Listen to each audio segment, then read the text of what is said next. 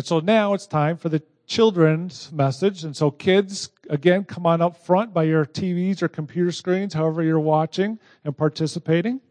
So, come on up front, and uh, we'll have a little message for you. And so, first, I want you to raise your hand if you've ever gone to an amusement park or a water park. Have any, any of you ever done that? Yeah, many of you have. So, it can be fun to go on rides. But some rides have requirements, like you have to be a certain height or a certain weight even to go on the ride. And so I have a, a measuring stick here. And if I were to say you have to be 42 inches tall to go on my ride, how many of you would be able to go on my ride? Anybody 42 inches tall or more? Yeah, some of you are, some of you aren't. Some of you meet the requirement and some don't, right? But the requirements help you to know whether you are able to participate. And so today, Pastor Jeremy's going to be preaching on the Lord's Supper or communion, as we sometimes call it. So I want to talk to you a little bit about the requirements for you kids to be able to participate. Sometimes you parents too wonder when is the right time for my kids to start participating in communion. So parents, you can listen in as well. All right. So there is one main requirement for participation in the Lord's Supper, and that requirement is true saving faith in Jesus Christ. That's the requirement for anyone to participate, whether you're a kid, young one, or an older person. To have faith in Jesus means that you understand that you have sinned against God, that your sin separates you from God, and that Jesus, the Son of God, died in your place to pay the penalty for your sin, and that he was raised again to eternal life. And so here's a question for you kids to think through Is your faith in Jesus Christ? Are you trusting in Him alone for the forgiveness of your sin? If this is true of you, then you have met the requirement. Of course, kids, also be reminded that you are under the authority of your parents. And so, if this is something you'd like to start doing, participating in communion, you believe you have faith in Jesus Christ, It'd be good to talk over that with your parents uh, before you would take communion. So, parents, a little bit for you as well. How do you know when your child is ready to participate in communion? Well, it's to the best of your ability, uh, would consider have they come to true saving faith in Jesus Christ? And if so, let them participate. However, there are a couple cautions for you parents as well. First, don't push your kids into this. Don't push them into participation if they're not ready. Have a discussion with them and seek out do they have a desire to participate? Is it a rightly motivated desire? Second caution is don't wait for your child to be perfect. They will continue to have sin in their life just as you do. Their faith may not look the same as yours, it may not be participating as yours does. But these things shouldn't be a hindrance to them participating. It's whether they have faith in Jesus Christ. So, kids and parents, talk together about what it means to have faith in Jesus Christ. What does that mean for you? And then talk together about whether it's the right time to participate in the Lord's Supper or if it would be better to wait. So now Pastor Jeremy's going to come and we're going to hear more about the significance of the Lord's Supper. So, kids, keep listening and keep learning and participating with us. Thanks. If you have your Bibles, we're going to be in Luke chapter 22, verses 24 to 34. Uh, Luke 22, uh, 24, that isn't right, it's 14 to 23. Uh, it's Luke 22, 14 to 23. The last five, ten years or so, uh, the phrase uh, keep calm and carry on has become a thing. How many of you know that phrase. I'm sure you've heard it, posters, memes, and so on. You might not know the backstory to it. It was developed as a slogan by the Ministry of Public Information in England uh, during the spring and summer of 1939. They took, it's kind of silly, months to develop three slogans, and this was one of them. And uh, they printed up some 2.5 million posters of various sizes, uh, and we're going to hang them up all over the country as a way to help folks endure the difficulty. They decided, though, to delay posting them until there was a major air raid, a major bombing, bombing by the Germans, and then they were going to flood the country with these posters as a way to make it through that terrible bombing. Well, the posters were never ever made public. They never got hung up at all during World War II. There was a major paper shortage, and so the 2.5 million copies were pulped. They uh, never made it public. It wasn't until about the year 2000 that a used bookshop were sorting through some of the books they were going to put up for sale, and the owner discovered a smaller copy of this poster, Keep Calm and Carry On. Uh, she posted it in her shop, and uh, soon tons of inquiries were being made of how they could get one, so this bookshop began printing them up and selling them. And so now we have it here today. Uh, and so it wasn't used during that. So what does that have to do with the sermon? Well, three things. Uh, first, we're in difficult times. Uh, I'm not comparing COVID 19 to World War II or the bombing of England, but it does simply seem wise during this season to keep calm and carry on. So I had planned months ago to start a three part uh, Easter sermon series this Sunday. And the first one was going to be this one out of the Lord's Supper. And so I've decided just to carry on. I, I didn't want to do another sermon on COVID 19. Uh, we'll be doing uh, three sermons then for Easter, uh, but this one on the Lord's Supper, I'll also have uh, opportunity to preach through 1 Corinthians 10 and 11, our 1 Corinthians series, which we'll get back to after this Easter series. So it's going to be very complicated. If you need to write it down, do so. Three sermon uh, series on Easter, and then in addition, bonus a three sermon series that will end up being on the Lord's Supper because 1 Corinthians 10 and 11 have two of the texts in Scripture that most are about uh, the Lord's Supper. And so we'll be learning a bunch about the Lord's Supper. All right. Uh, that's one reason. Second reason, keep calm and carry on, has to do with the reality of something like the slogan's disappearance and rediscovery. I think the Lord's Supper is one of those things that we as haven't really been taught on, and maybe really don't know why we do this. What's it for? What purpose in my life does it have? We do it. We even do it by faith, but we uh, might be doing it in some kind of ignorance. I'm not calling you um, a name there. I'm just saying we don't know what it's for. And so I, I want to bring it, if I can, out of mothballs and I'd like to take some opportunity to instruct you on why this is. And what you'll find out is that spiritually, this is two of the ordinances that Christ has given you, and they are meant for your great spiritual good. It isn't just mindless ritual. It isn't just uh, uh an observance that we do, but not for any reason. It actually has reason. Third, we're in a time of social distancing you're not supposed to get within six feet of people. And now I actually read an article that uh, when somebody sneezes, the, the sneeze can travel some 26 feet. And so you're going to have to increase your social distancing. Uh, I see uh, one meme that I've seen on this is has a somebody carrying a bayonet that's six feet long, and if the tip gets red, people are getting too close to you. So we're in that kind of a season. We're not supposed to be gathering together socially. Some of you are missing social contact, even touch. Well, what a better time than to consider the church family with Christ at the head gathered around a table for a feast.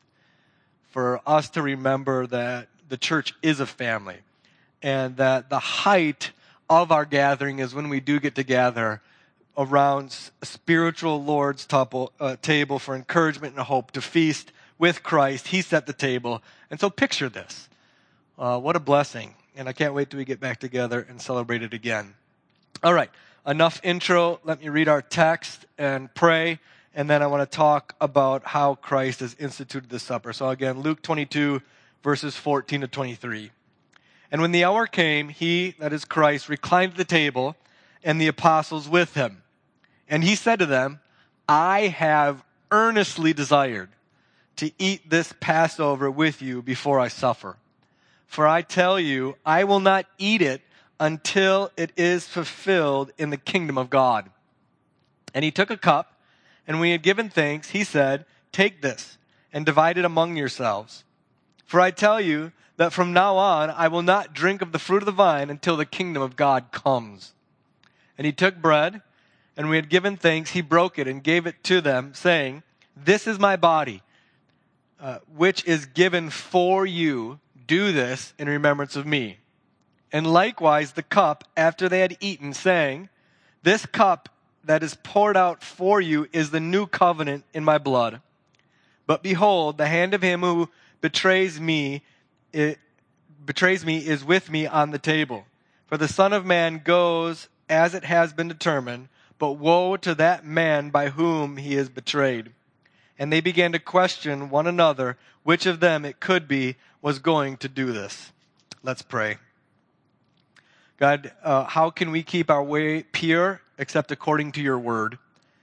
And so, God, give us a heart, a whole heart to seek you and not wander from your commandments. Help us to store up your word within our heart that we might not sin against you. And so, God, please call riches. Teach us your statutes. Help us to delight in your word as in all riches. Um, and so we might not forget your word and so draw near to you. In Jesus' name. Amen. The simplest truth in this text might be the one that is often overlooked and so forgotten, and that is that not only we know that all things have been created by God, and that includes this supper.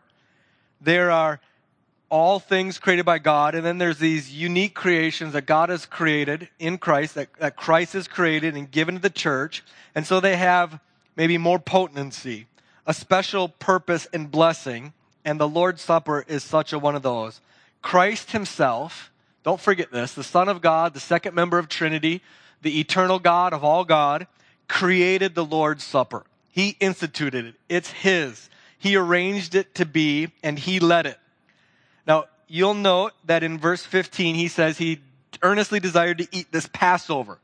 As you remember in the Old Testament, the Passover was that meal uh, before God led his people out of e- Egypt where they put blood around the doorposts so that he would pass over them by the by the blood he would pass over them and so this meal then was to be annually celebrated forever uh, or at, at least for that time and now Christ here is coming and saying, I'm desiring to eat this Passover, and he's taking the Passover and morphing it into a new supper for the church that will be celebrated as his blood becomes that which avoids the wrath of God. And so God himself is there present with his disciples, taking the old covenant meal and stopping it and starting a new one. And that makes it huge. The apostle Paul, when he uh, is teaching the church in 1 Corinthians 11 how to celebrate this supper, says this, what I received from the Lord, I delivered to you. Right? So Jesus Christ, the Son of God, the eternal, infinite, holy God, is the master of this feast. And so just, just get this into your heads. Every time you gather to celebrate the Lord's Supper and I'm serving it, uh, the elders are serving, I'm standing there in Christ's stead. I know I am infinitely short of Christ, but this is reminding us that Christ is at the head of the table. He is the setter of the table. He has sent out all the invitations to you to come to the table. So he is the master of the feast. And so let that cultivate in you a bit of reverence and awe. Uh, that, that Christ himself has given you this meal. Um, and, it's rather simple. Uh, I just want to encourage you in this. Sometimes we make our Christian life very, very complex. We can get all wrapped up in different doctrines and different practices and this and that. And, and let's just let that evaporate for a moment and just think how simple is this faith? how great it is of our Savior, our Lord Jesus Christ, to simplify, to reduce down our communion with Him to a meal with Him. That He has instituted, that He is Lord over, and that He invites us to. He tells us to do this.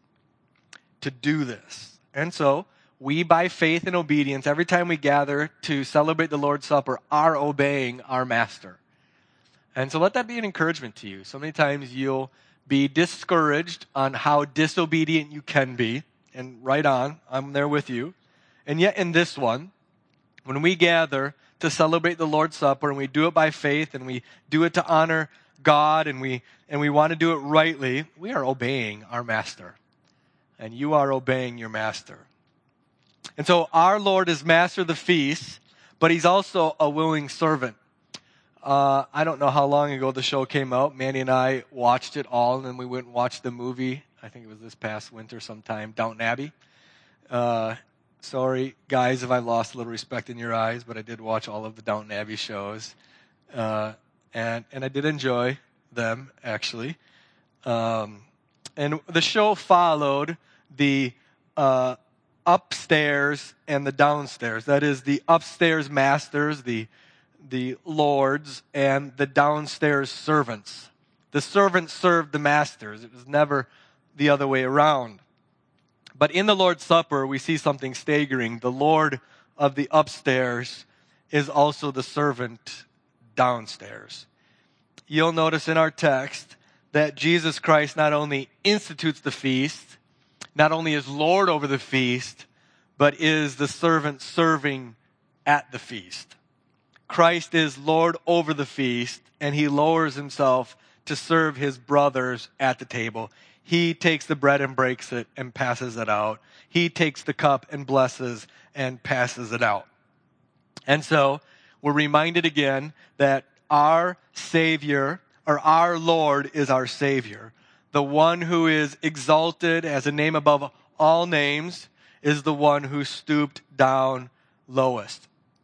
It isn't by coincidence. I didn't go on reading in verses 24 and following, but it isn't a coincidence that immediately after Jesus serves his brothers, they begin to bicker over their places of prominence in the kingdom. Uh, the Holy Spirit here is setting up us a very stark contrast our Savior is a servant unlike us. Um, notice too in verse 15 that Christ says he has an earnest desire to celebrate this meal. I find this utterly comforting. You'll be noticing during this COVID 19 thing lots of statistics, tons of stats how many people have been infected and the mortality rate and so on. And now our government is coming out with this bailout program. And if you have this many people in your household, you're going to get this many mo- uh, uh, money and so on and so forth. In this world, we're just a stat. We're just a number. Right? We're, we're faceless numbers. We are treated, uh, and, and, it has to be this way, but w- we're treated not as humans, not necessarily as people, but as numbers. As COVID 19, at least for me, has made me all aware of, uh, of that fact. And, and, and so when I was thinking about the Lord's Supper this week, I was thinking, at Christ's table, I'm not a number, and I'm a brother. At, at my Lord's table, I'm, I'm just not a not a, a, number that he's handed down to the chef to figure out how many meals he. I'm a name. I'm a face. Uh, I'm his beloved brother that he's gone to the cross and bled and died so that I might have eternal life in him. He has welcomed me and you to the table. He's got a place card with your name on it. He has pulled out the chair. We say this when we celebrate the Lord's Supper. At his table, you are not a number. He is serving you personally. He is serving us as a family. And so there is at the table an intimate union with Jesus Christ, God Himself, with us spiritually by His Holy Spirit. In a few weeks, when we get to 1 Corinthians 10, and I hope we're together for that, we will see that when we take of the bread and take of the drink, we are fellowshipping with Jesus there is this spiritual intimacy that is taking place. And so when we come to the Lord's Supper, Jesus is there with us. Look at verse 14. Look at the posture of Jesus. He reclined at table. He is comfortable. He, he is uh, not uptight. He, he couldn't be any more relaxed with us. Uh, and let uh, be an, an encouragement to you, but also a conviction. Um, so many times you and I try to put on airs for Christ. We, even during the Lord's Supper, sometimes it can be a great time of spiritual pretension. We, we want to perform rightly. We want to do the right things. We want to be rightly introspective. We, we, we gotta we gotta order this rightly. And Christ just comes and reclines. And so just get over yourself at the table. Just come. That's it. Just come as you are and enjoy it.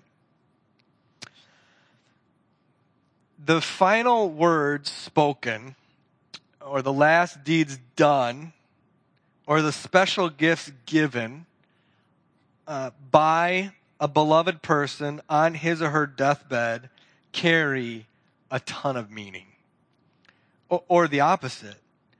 If a loved one is passing and they don't say the thing that they haven't said before, or you are not given what you expected in the will, uh, and somebody else is, that pain is much more greater at the end of life than it would have been at any other time in life. And so just consider that the Lord Jesus, on the eve of his betrayal and arrest and torture and uh, death on the cross, the final thing he does, the last thing he gives us, is the Lord's Supper. Okay? The last legacy the Lord gives his beloved blood bought church, the church that he's about to buy, purchase with his blood, the last gift he gives should be considered much greater, much more precious.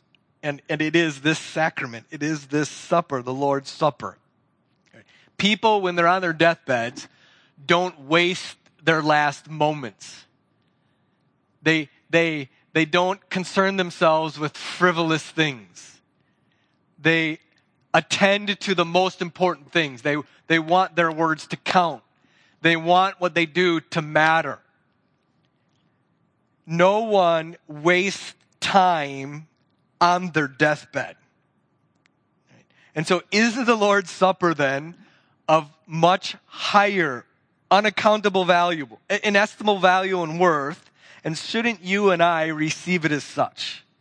Just consider what Jesus is going through. He knows what he's about to endure. He's been telling the disciples for weeks of his coming death. He is in the throes of, of about to being betrayed by one of his 12 most intimate relationships on earth. He, that's got to be going through his head. He is about to be arrested by a, a crowd, a mob of his own fellow people, the Jews. He is going to be treated with crazy injustice. He's going to be punched in the face, sucker punched. He's going to have be humiliated before Roman soldiers. He's going to endure shame and embarrassment and suffering. He's going to be nailed to a cross and the sins of all of his people of all time are going to flood onto him. This has to be consuming his mind and his heart. And yet, right before that, with all of that in mind, he is at a table, reclining, earnestly desiring. It's like this doesn't even what he's about to endure doesn't even matter because the Lord's Supper has just consumed him. It's so important. This thing is so central to what he wants to give his church to celebrate for time on end that everything he's about to endure, it's just like it's not there. And doesn't that tell you then how important this supper is? Some of you might have thought of it before I started bringing this sermon. We're, we're going through a awful time right now. And you're going to preach on the Lord's Supper? Couldn't you come up, how about Psalm 23 this Sunday? why don't you find a text in the Bible that gives me some comfort? You did Philippians 4 last week. Good on you. Thank you. That was, that was nice. But now this week, the Lord's Supper. But aren't we there? I mean, Jesus, right before his crucifixion, celebrates the Lord's Supper. I wonder if you were with him at that time, you would have thought, couldn't you have spent these last moments doing something more significant? I mean, I, I think that shows us how little we understand what we're doing when we celebrate the Lord's Supper the first Sunday of every month. I don't think we get the weight, the importance, the centrality of it. That, that the Lord very carefully, very deliberately, God in heaven ordained this institution of the Lord's Supper on the eve of the Lord's death, taking over the Passover. And doesn't it then follow that this supper is given to us, to you, for some great good that you will experience when we are in obedience and faithfully celebrating it? Doesn't the Lord intend to give you powerful spiritual blessing as you come to celebrate this supper by faith because of when he instituted it. Doesn't, doesn't that show you how important this is and how often we neglect this importance? All right, enough of that. Um, if you had to turn down the volume on your TV, so be it. I can't imagine that we would neglect the importance of this after considering that. Well, next, though, consider Jesus' attitude or the atmosphere of the gathering, if you will. Uh, I'm, I'm sure at some point in your life you've been to a funeral and also to a wedding. Uh, the atmosphere, the tenor at each of those different gatherings are, are very different. Funerals are sad, they're lost, they're mournful. Um, weddings are opposite. They're expectant, expectant. They're happy. There's gain. You'll notice that the attitude here as they celebrate the Lord's Supper, again, right on the eve of his betrayal and arrest and death, the attitude here is more wedding than funeral. If you've been here and celebrated Lord's Supper, you've heard me say that. I, I can't help but connect what we're doing here, seeing here with the end of Revelation and the, the marriage supper of the Lamb, that this is what Christ is setting us up for. Of, course, He is. Jesus is eager in verse 15. He earnestly desires this meal. He is grateful. He thanks God he, he's happy. You can see it. You can feel it. Christ, in, in the Gospel of Matthew, we read that Christ blesses the bread and the cup. He's, he's, a, he's in the attitude of blessing. He's in the attitude of giving. He's delighted to do this. Now, I, I don't only want to encourage you, as I often do, to consider your demeanor during the Lord's Supper. Don't, don't be in the funeral attitude. You're, you're not attending a wake here. We're, we're, not, we're not at a funeral. Um, but I don't want you just to consider your demeanor when you take the Lord's Supper. I, I want you to consider the special blessing of taking the Lord's Supper, if I can. And I don't mean just the, the gift of being able to do it. I mean that God is present by his Spirit, working in you spiritually as you take it. Okay?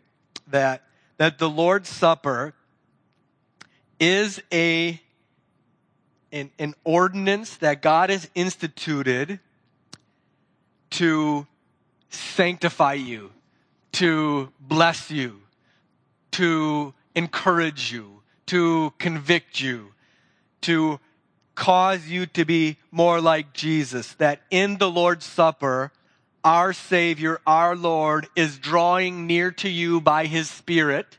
He is personally really present, and you and I are drawing near to Him personally and really present spiritually with Him.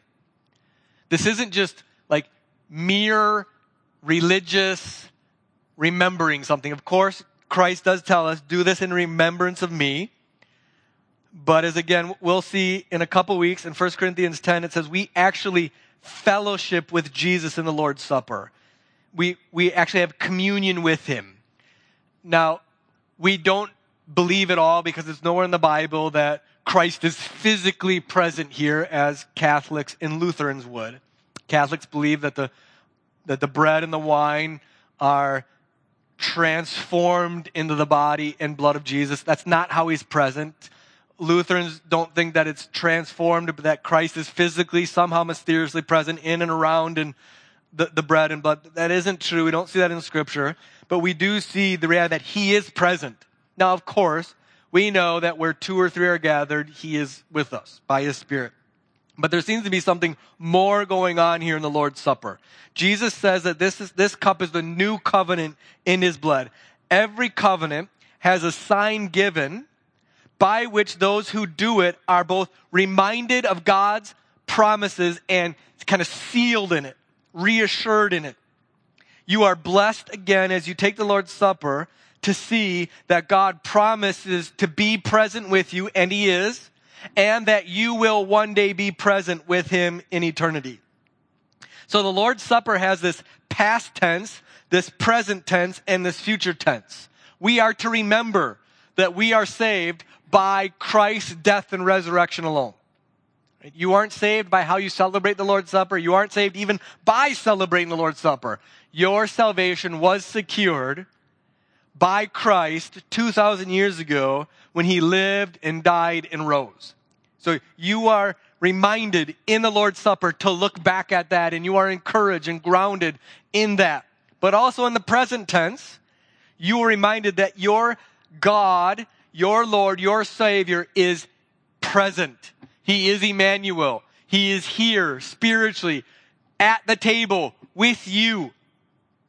We are fellowshipping in 1 Corinthians 10. We are communing. We are near our Savior in the Lord's Supper in a way that seems unique among all other things we do.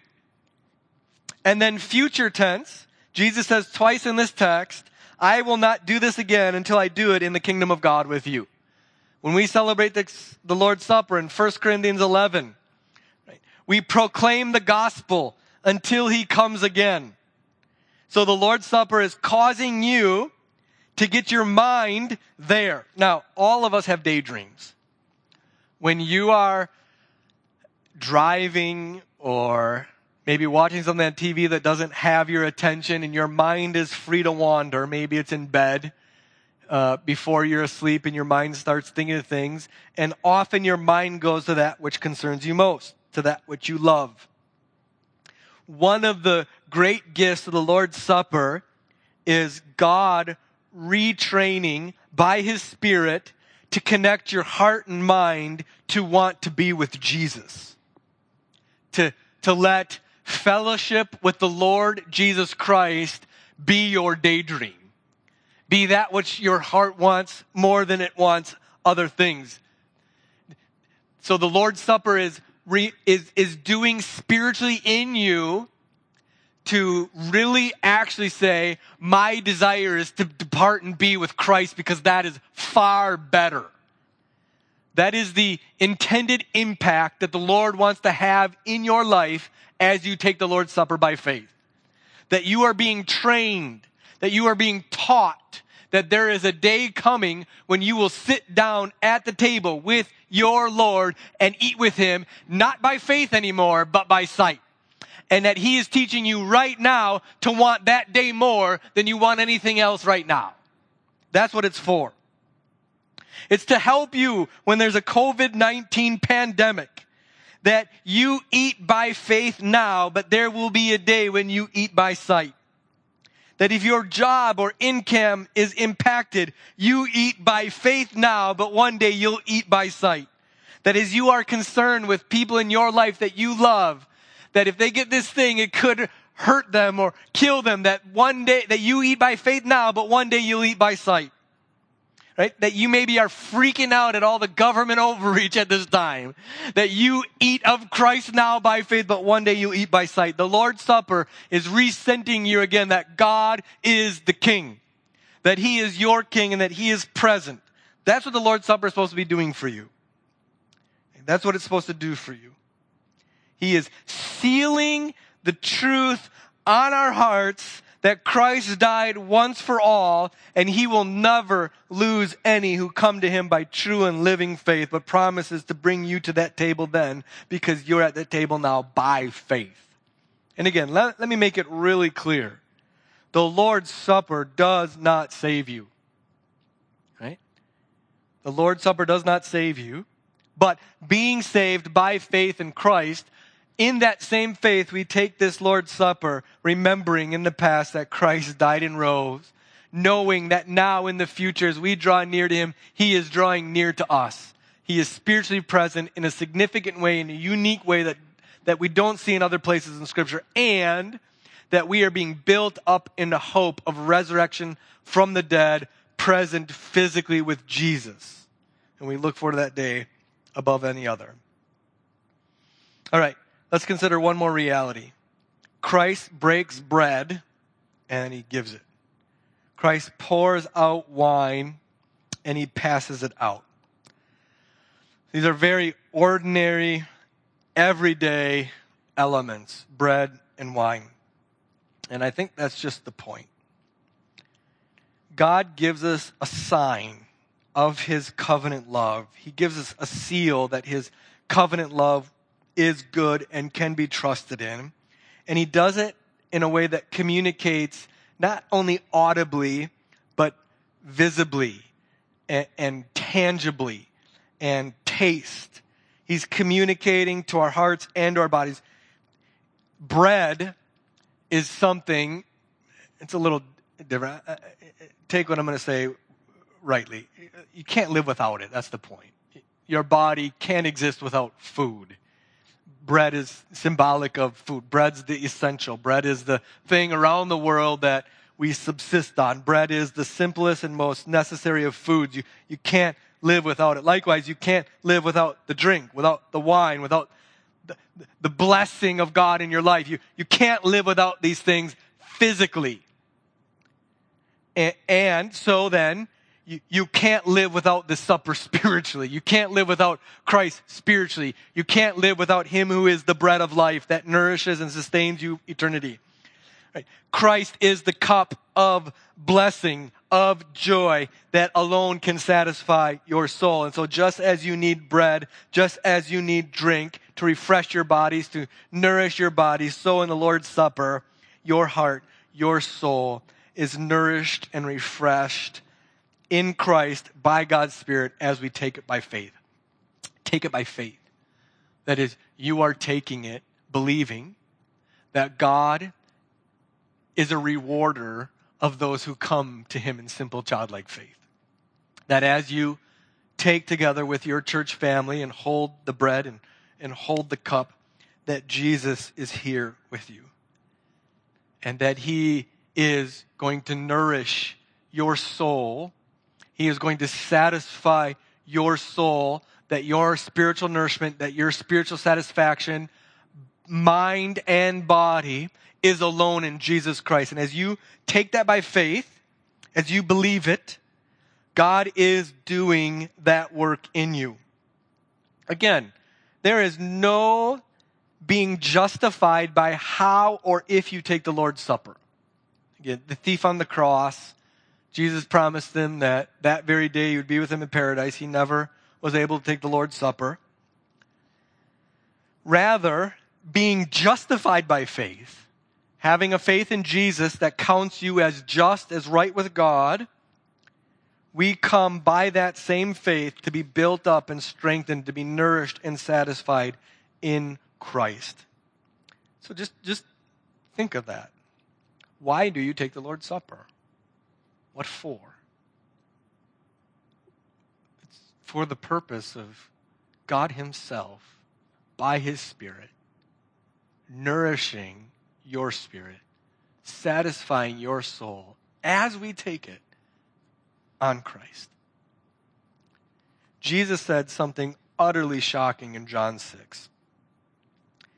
He tells us that unless we eat of Him,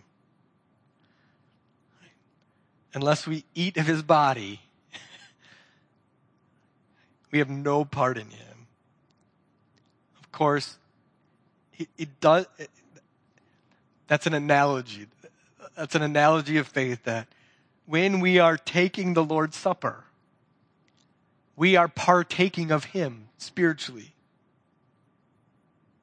When, when we come together by faith as the family of God and take of this, we are partaking of Christ. And so when you take the Lord's Supper, consider again what Christ endured for you. Consider his body broken. Consider the lashes he took. Consider the thorns on his head, the nails in his wrists and in his ankles, the cross, the humiliation, the blood streaming down for the forgiveness of your sins.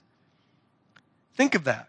And so, in this way, the Lord's Supper is a, a memorial, a token, it's something to cause you to consider what Christ has done for you, what he is doing for you now, and what he will do for you. At my dad's funeral, we were receiving people.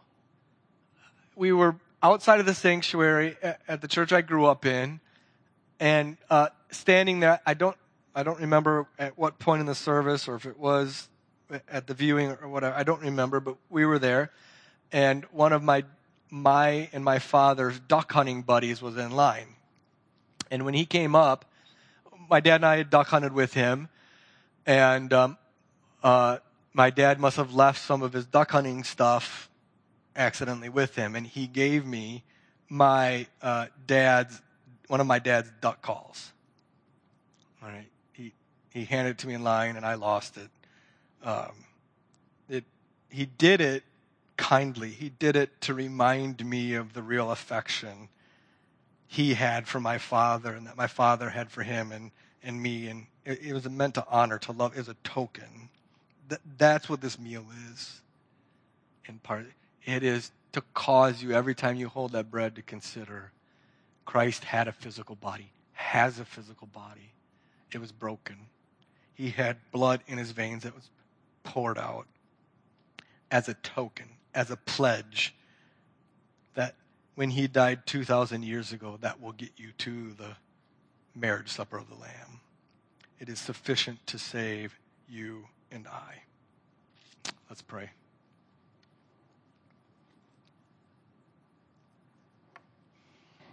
Father, uh, give us the faith, please, to receive and believe how precious is this gift of the Lord's Supper.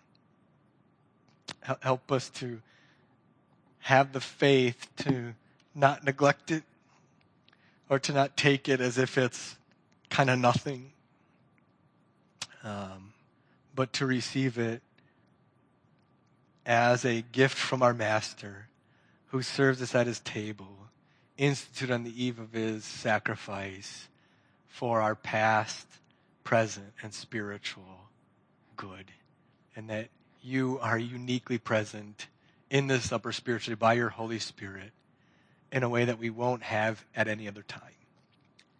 And so, God, teach us to receive this as it is.